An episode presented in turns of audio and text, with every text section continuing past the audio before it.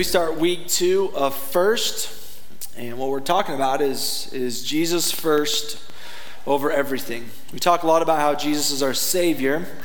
We also talk about how Jesus is Lord of our life, and what that means then is that he's first over everything. He wants him to be Lord and Savior over every aspect of our life, our relationships, our work, our home, our giftings, even in regards to our finances. And so we've been talking about what that actually looks like. And if you're new with us this morning, you're going, I came on this Sunday talking about money. Yes, you did. And I just want to tell you, it's going to be okay.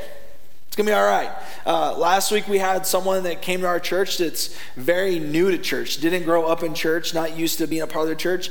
And we asked him, like, how'd it go? Because it's one of those conversations that's kind of rough, and one of the people asked, you know, how was it? And they're like, wasn't that bad. It's going to be okay. But for us last week, we talked about this idea that you cannot serve two masters.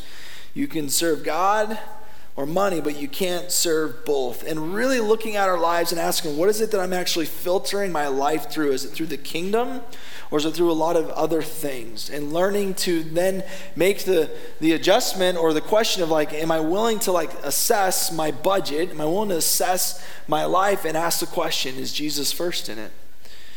And so for some of you, I encourage you and challenge you that if you're married, like, would you be willing to sit down and begin the process of coming together on a budget? Some people live on a budget, some people don't. If you haven't, would you be willing to come together and start a budget and have that conversation? And here's what I'm guessing was the result of that conversation. Lots of different results.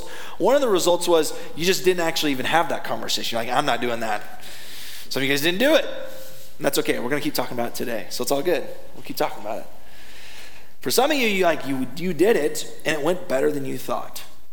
Like, man, we didn't fight. Normally when we talk about budget, talk about money, it's a big fight, it's a big brouhaha, and it wasn't. It was good. And maybe it's because you learned that you're the nerd and you should take the lead on the finances. Maybe for some of you, you found out you're the spender, the free spirit, and you've decided, you know what, I need to not control this too much, even though you want to keep spending money. I'm going to learn how to say no. I'm not going to buy that new rifle, that new truck, that new... I don't know what girls buy. I'm just telling you what guys buy, like these things, right? Like a new guitar, whatever, new purse. Okay, that works too. Yeah, whatever it is. But it went well. For some of you, it went okay. For some of you, it was a challenge, just like it's been a challenge. For some of you, it was like, no, it was the same exact like blow up as before. And we told those of you that are single, we encourage you to still build a budget. And would you be willing to invite someone into the process of speaking into your budget and helping you hold you accountable? And let me tell you something that's really cool that happened last week. When we talked about that, there was a list of people that emailed us or reached out to us in the lobby and said, listen, this is an area where I've grown in. And I just feel like God's called me to minister to other people in this area of my life. And so if anybody wants help, like, I'm willing to help and walk beside them. There were other people that came up to me and said, my finances are a wreck and I need help. And I just want to think about that for a second, you guys. That there are people that are saying, I want to help other people, and there's people that are saying, I need help. And I don't know about you, that's pretty stinking cool when it comes to the subject of finances. That's a really touchy subject. Would you guys agree? That's pretty stinking cool. And honestly, that's the church. That's what we're supposed to be as a people, where we walk as disciples of Jesus and where we learn to be more obedient to what he's calling us to. And there's a process of growth and transformation that takes place, and we're all in it together. That's what we're called to do. Now, one of the things I want to encourage you, if you jumped into it with your spouse and it didn't go well, here's what I want to challenge you on. Would you continue to have the conversation? Don't quit. There's something that we say a lot here at Life Ministries, that God loves triers. And all the English people are like, that's not a word, Justin. Triers is not a word. And I go, yeah, I know it's not a word, but it works. God loves triers. Would you be willing to keep being honest about what you feel like God's calling you to do when it comes to your finances? Would you be willing to continue to be transparent and vulnerable? And here's the thing. When we're transparent and vulnerable into these areas that are difficult, It triggers our spouse. And those triggers, we then react out of those things often. And I want to encourage you, keep leaning into a real relationship. Because if you're willing to keep doing that, Jesus is going to begin the work of transforming you. And it's not going to be a simple process most of the time. But it is a transformative process. And so when it comes to your finances, we're going to continue the conversation this morning. But I want you to think of it from that perspective. Continue to be honest and transparent with the Lord, with yourself. Being honest with yourself, being honest with, if you're married, your spouse. But Jesus continues in the conversation in Matthew chapter 6. That we just read, and the context is exactly what he just said. He just said, you cannot serve two masters. You cannot serve God and money. One is going to be Lord. One is going to be first. So then he goes on to say, therefore, in verse 25, therefore I tell you, do not, what's that next word say? Do not what? Do not worry about your life, what you will eat or drink, or about your body, what you will wear. Is not life more than food, and the body more than clothes? Look at the birds of the air. They do not sow or reap or store away in barns, and yet your heavenly Father feeds them. Are you not much more valuable than they? Can any one of you by, what's it say? Anybody what? Worrying, add a single hour to your life. And why do you? Some of you are like, I get it. Worry. Can you add even a single hour by worrying? Why do you worry about clothes? See how the flowers of the field grow? They do not labor or spin. Yet I tell you, not even Solomon, all his splendor, was dressed like one of these. If that is how God clothes the grass of the field, which is here today and is tomorrow thrown in the fire, will he not much more clothe you, you of little faith? So do not worry, saying, what shall we eat, or what shall we drink, or what shall we wear? For the pagans run after these things, and your heavenly Father knows that you need them. But seek first his kingdom and his righteousness, and all these things will be given to you as well. Therefore, do not worry about tomorrow, for tomorrow will worry about itself. Each day has enough trouble of its own. I don't think we don't have to work that hard to make a case that we live in a society that's overwhelmed with worry and anxiety. Would you agree? Just to give you an idea, New York Times reports 2015, upwards of 20% of our population actually struggles and has an anxiety disorder. So if there's 100 people in this room, 20 of you are saying, I've got to struggle with anxiety. I struggle with worry. Not only that, but $2 billion is spent on anxiety medication every single year. In 2002, the World Mental Health Survey, listen to this, found that Americans were the most anxious people in the 14 countries they studied, with more clinically significant levels of anxiety than people in Nigeria, Lebanon, and Ukraine. We are the richest country in the world, yet we are the most anxious. We have more blessings than anywhere else, yet we are more anxious. And you might say, well, Treasure Valley, it's like one of the best places to live. No anxiety here. That's not true. Have you driven down Eagle Road on any day? My kids love Dude Perfect, so we always like to watch The Stereotype, and there's always the one person in every single stereotype. You know what that one person is? I heard it. Rage Monster. Every single one, right? Go down Eagle Road, Rage Monster. You'll find that guy. Meridian Road. I live in Cuna, between Meridian and Cuna, Rage Monster. Guy is angry, just driving crazy. You might be saying, well, what does that have to do with anxiety? I'm going to argue that anger is just the surface emotion. Are you with me? You ever heard of the iceberg principle? Anger is the surface emotion. Underneath anger, oftentimes it's fear, worry, anxiousness, or just selfishness too. Well, if you begin to think of anger from that perspective, you begin to go, yeah, I'm actually afraid. That's why I'm angry. Or I'm actually worried. That's why I'm angry. That's why I'm anxious. That's why I'm angry. And it's everywhere. Everywhere we go, every single day, there are people running around, fearful, worried, anxious. I find myself living in it. Just not yesterday, but last week, it was French toast and ice cream day. Did you know that was a day? French toast and ice cream day. So you know what Reed's Dairy did? Reed's Dairy had the day, Saturday, where they opened up early and served French toast and ice cream for $3 a person. I was like, I got to take my kids to that, right? Worst decision of my life, going to that. We even went like fairly early. I'm like, I won't be busy. No. Place is completely packed. We get in line. And as I'm getting in line, and I'm not eating ice cream and French toast, but my kids are. And as they're deciding, I begin to look around. Do you think there's any empty tables? So I'm thinking in my head, all right, so we're going to get to the end of the line. We're going to pay, and I'm going to have three kids, a 6-year-old, a 9-year-old, an 11-year-old, holding French toast, ice cream, and syrup. How well is this going to go? But as we were moving through the line, I saw someone leave, empty table. So I'm like, oh, we're good. We're golden. We're fine. Empty table.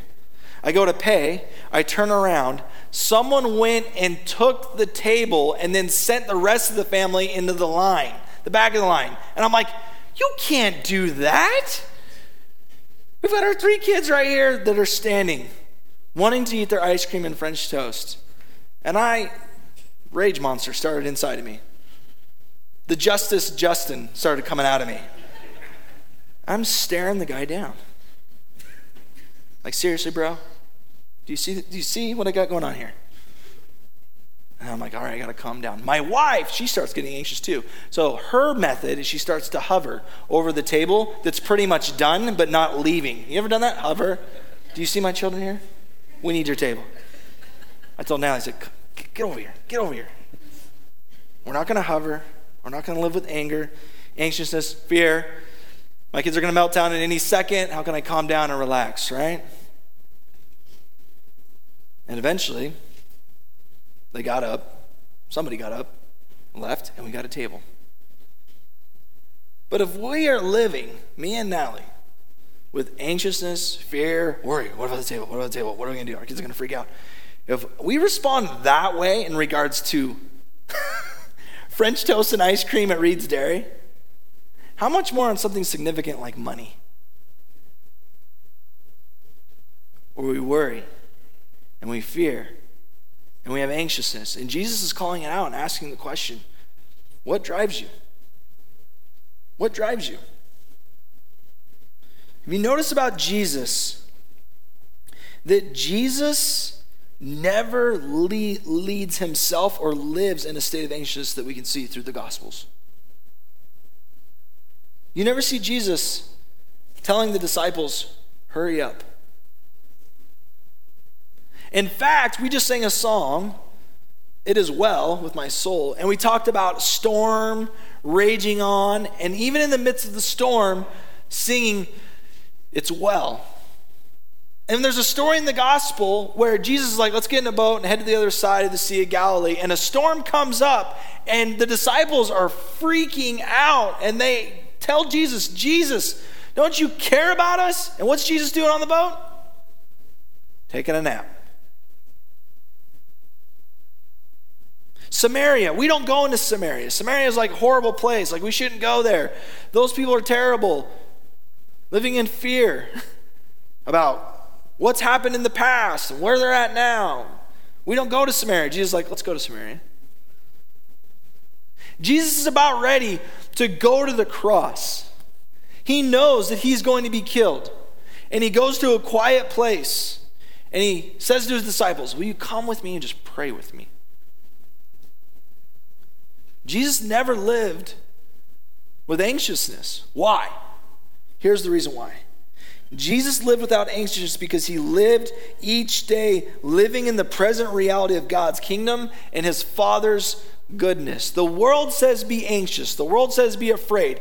The world is constantly trying to get you to live in fear so they can actually make money off of you and to prioritize your life about this thing. And Jesus is like, no, seek first my kingdom. And if you're willing to do that, don't worry. And Jesus understood that his Father was good. He understood that it's his kingdom that he was fighting for and living for. And never walked around in fear because he lived in the present reality of today. What has God given me today? Not worrying about tomorrow, today. And can I continue to live that way and call others people that? You might be saying, well, Doesn't your bills matter?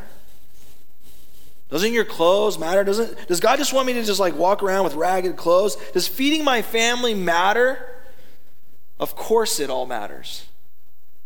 Of course it matters. Do not worry does not mean do not care. No, we need to care about those things. Paul put it this way. He says in 1 Timothy 5:8, anyone who does not provide for their relatives, paying bills, clothes, food, those things, if you don't provide for your relatives and especially of their own household, has denied the faith and is worse than an unbeliever. What's he saying? If you aren't willing to work hard, represent me well, take care of the things that you need to take care of in order to function as a human being in society, you're not showing the world what I'm like. And so do these things matter? Absolutely they matter. The question we got to ask ourselves is, do we do these things? Do we provide for our family? Do we pay our bills? Do we work? Do we get food? Do we live in the constant state of fear and anxiousness and anxiety and worry as we go and execute those things from day to day? Or do we do it out of peace or worry? Are we good with whatever the result is that God actually provides for us in the midst of us working hard and take care of the things that we need to take care of in life? What is it that is actually driving us? And what Jesus says is what the world says is that the pagans run after all these things. They run after all the stuff of how the world operates. They run after these things. Your heavenly Father knows that you need them, but seek first his kingdom and his righteousness, and all these things will be given to you as well. Therefore, don't worry about tomorrow, for tomorrow will worry about itself, and each day has enough trouble of its own. If you were a follower of Jesus this morning, you're called to make Jesus and his kingdom first, and he is what drives you. He is what motivates you, not anxiousness. You can be driven and motivated by Jesus, not anxious, because he is good. Do you trust that? Yes, I trust that. Yes, I trust that. Yes, I trust that. Does every aspect of your life, your head, your heart, your actions, align to that reality? That God is good, that he'll take care of me. Last I saw, the fruit of the Spirit, the evidence that I'm walking with Jesus, anxiousness doesn't show up in the fruit of the Spirit. Worry doesn't show up in the fruit of the Spirit. So we got to look at our lives and ask the question, what is it that I need to change? Do I need to grow in? Do I need to walk in? What is it that motivates me? What is it that drives me? Is it Jesus and his kingdom, seeking him first, or is it these other things? I don't know about you, but I can actually, over time, I'm beginning to learn when anxiousness is like popping up. Can you feel it when you're living anxiously? Some of you are nodding your head, yes. I'd love to hear. How can you tell you're living anxiously? How do you feel physically? How do you feel it? If you wouldn't mind being honest and vulnerable this morning, how do you feel it? Anybody? You feel irritated? So I'm just irritated, right? What else? Edgy. Your teeth hurt? Because you're clenching them. For me, like, I can feel the heart rate. Boom, boom, boom, boom, boom, boom, boom, boom. I have a heaviness in my chest. And I'm like, man, like, right? And so for us, the reality is our bodies, the clench, the tightness, the heaviness. And what does this mean for our finances?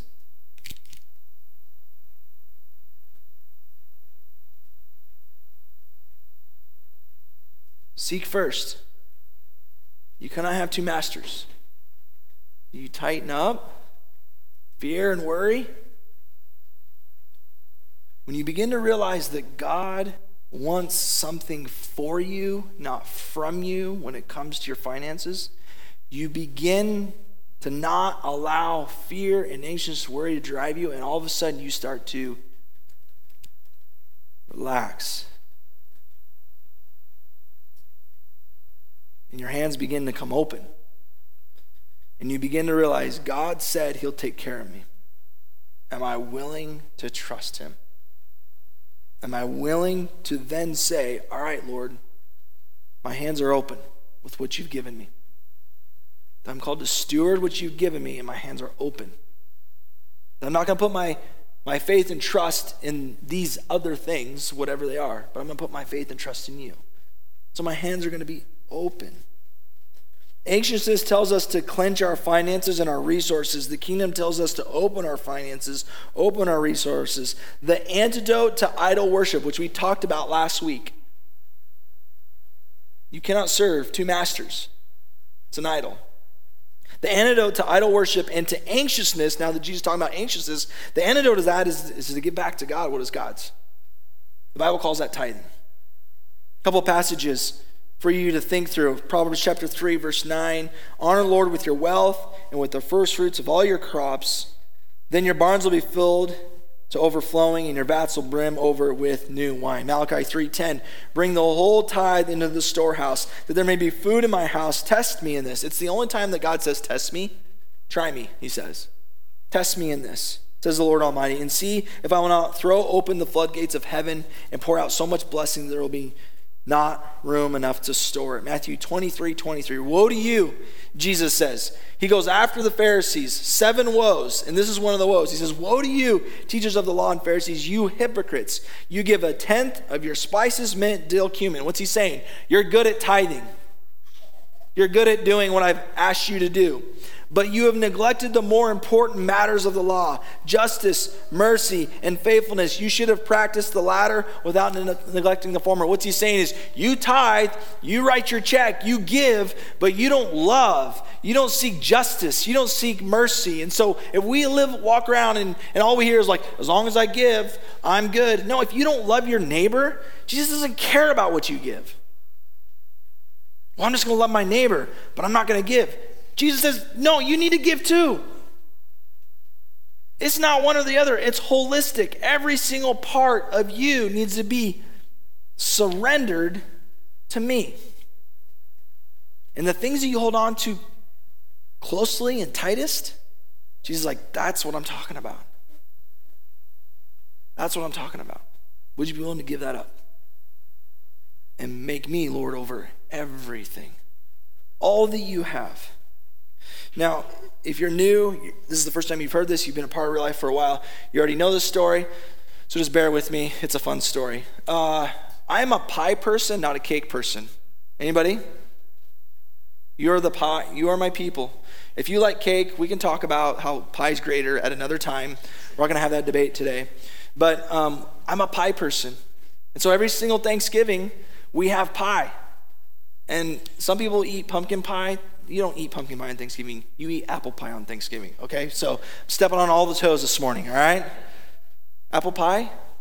Okay, all right, apple pie.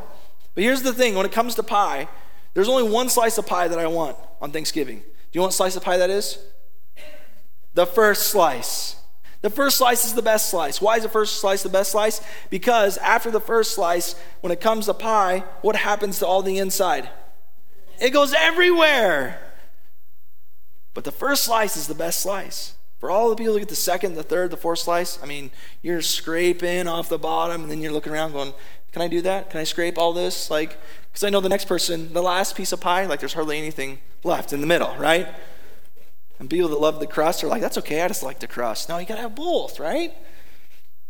So my family blesses me every single Thanksgiving by letting me have the first slice of pie, and I'm thankful for that. Because they'd all get kicked out of Thanksgiving dinner if they didn't give me the first slice of pie, right? But the first slice is the best. It's the first fruits. God deserves the first slice. It's his. The budget is built with us thinking, what do I do to make God first? And he gets the first. The first slice, the first cut, it's his. It's the antidote to us saying, I'm not going to let money dictate my life, the fear and worry of it. I'm going to say, God, it's yours. I'm going to trust you with it. I'm going to trust you with everything I've got. Dave Ramsey puts it this way. Giving your money will help you learn to trust that living this life God's way with 90% of your money is greater than living your way with 100% of your money. What would it look like for you to start the conversation with your family and say, all right, how do we make Jesus first? Now, there's some of you, this doesn't happen very often, but there's some of you that are in financial ruin.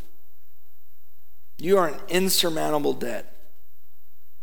Like, you're talking about bankruptcy, potentially. And there are times I've sat down with people and I've said, you know what?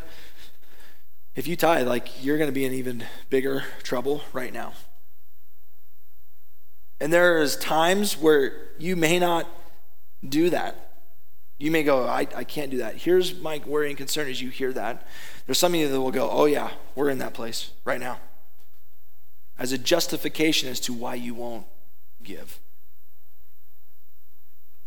When in all reality, you go to Starbucks every single day at $5, $6, $7 a pop.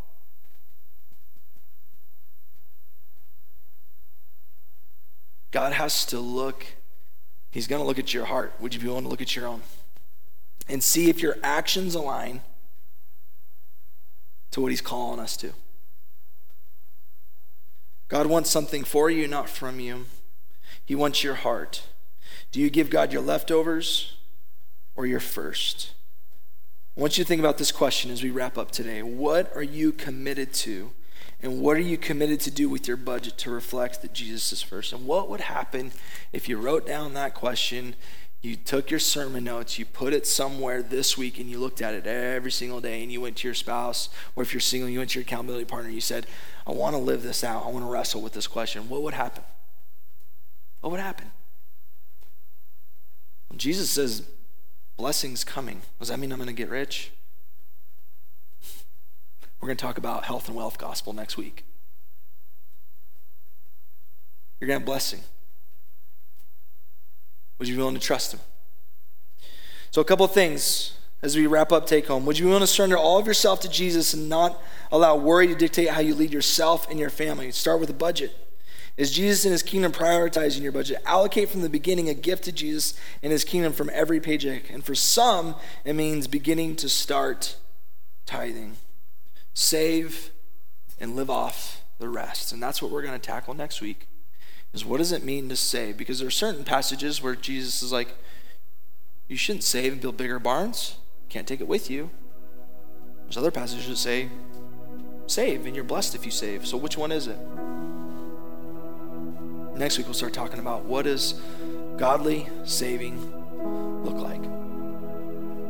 For some of you this morning, even in the midst of this conversation that's been mainly talking about finances, here's the thing. If you're not a Christian, your first step is to make Jesus Lord.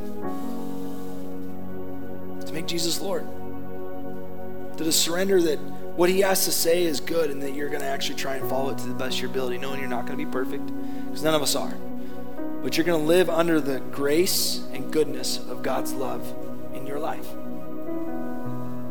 As we were getting ready this morning, one of the worship team members came up to me and asked me this question because I was taking the cover off the baptistry. He said, are we having a baptism today? Because we've been having people get baptized. I go, no, we're not going to have a baptism today. I'm just taking the cover off because I want every single person that comes through our doors to see that water and to see that baptistry and believe and understand, man, maybe I'm supposed to get in there.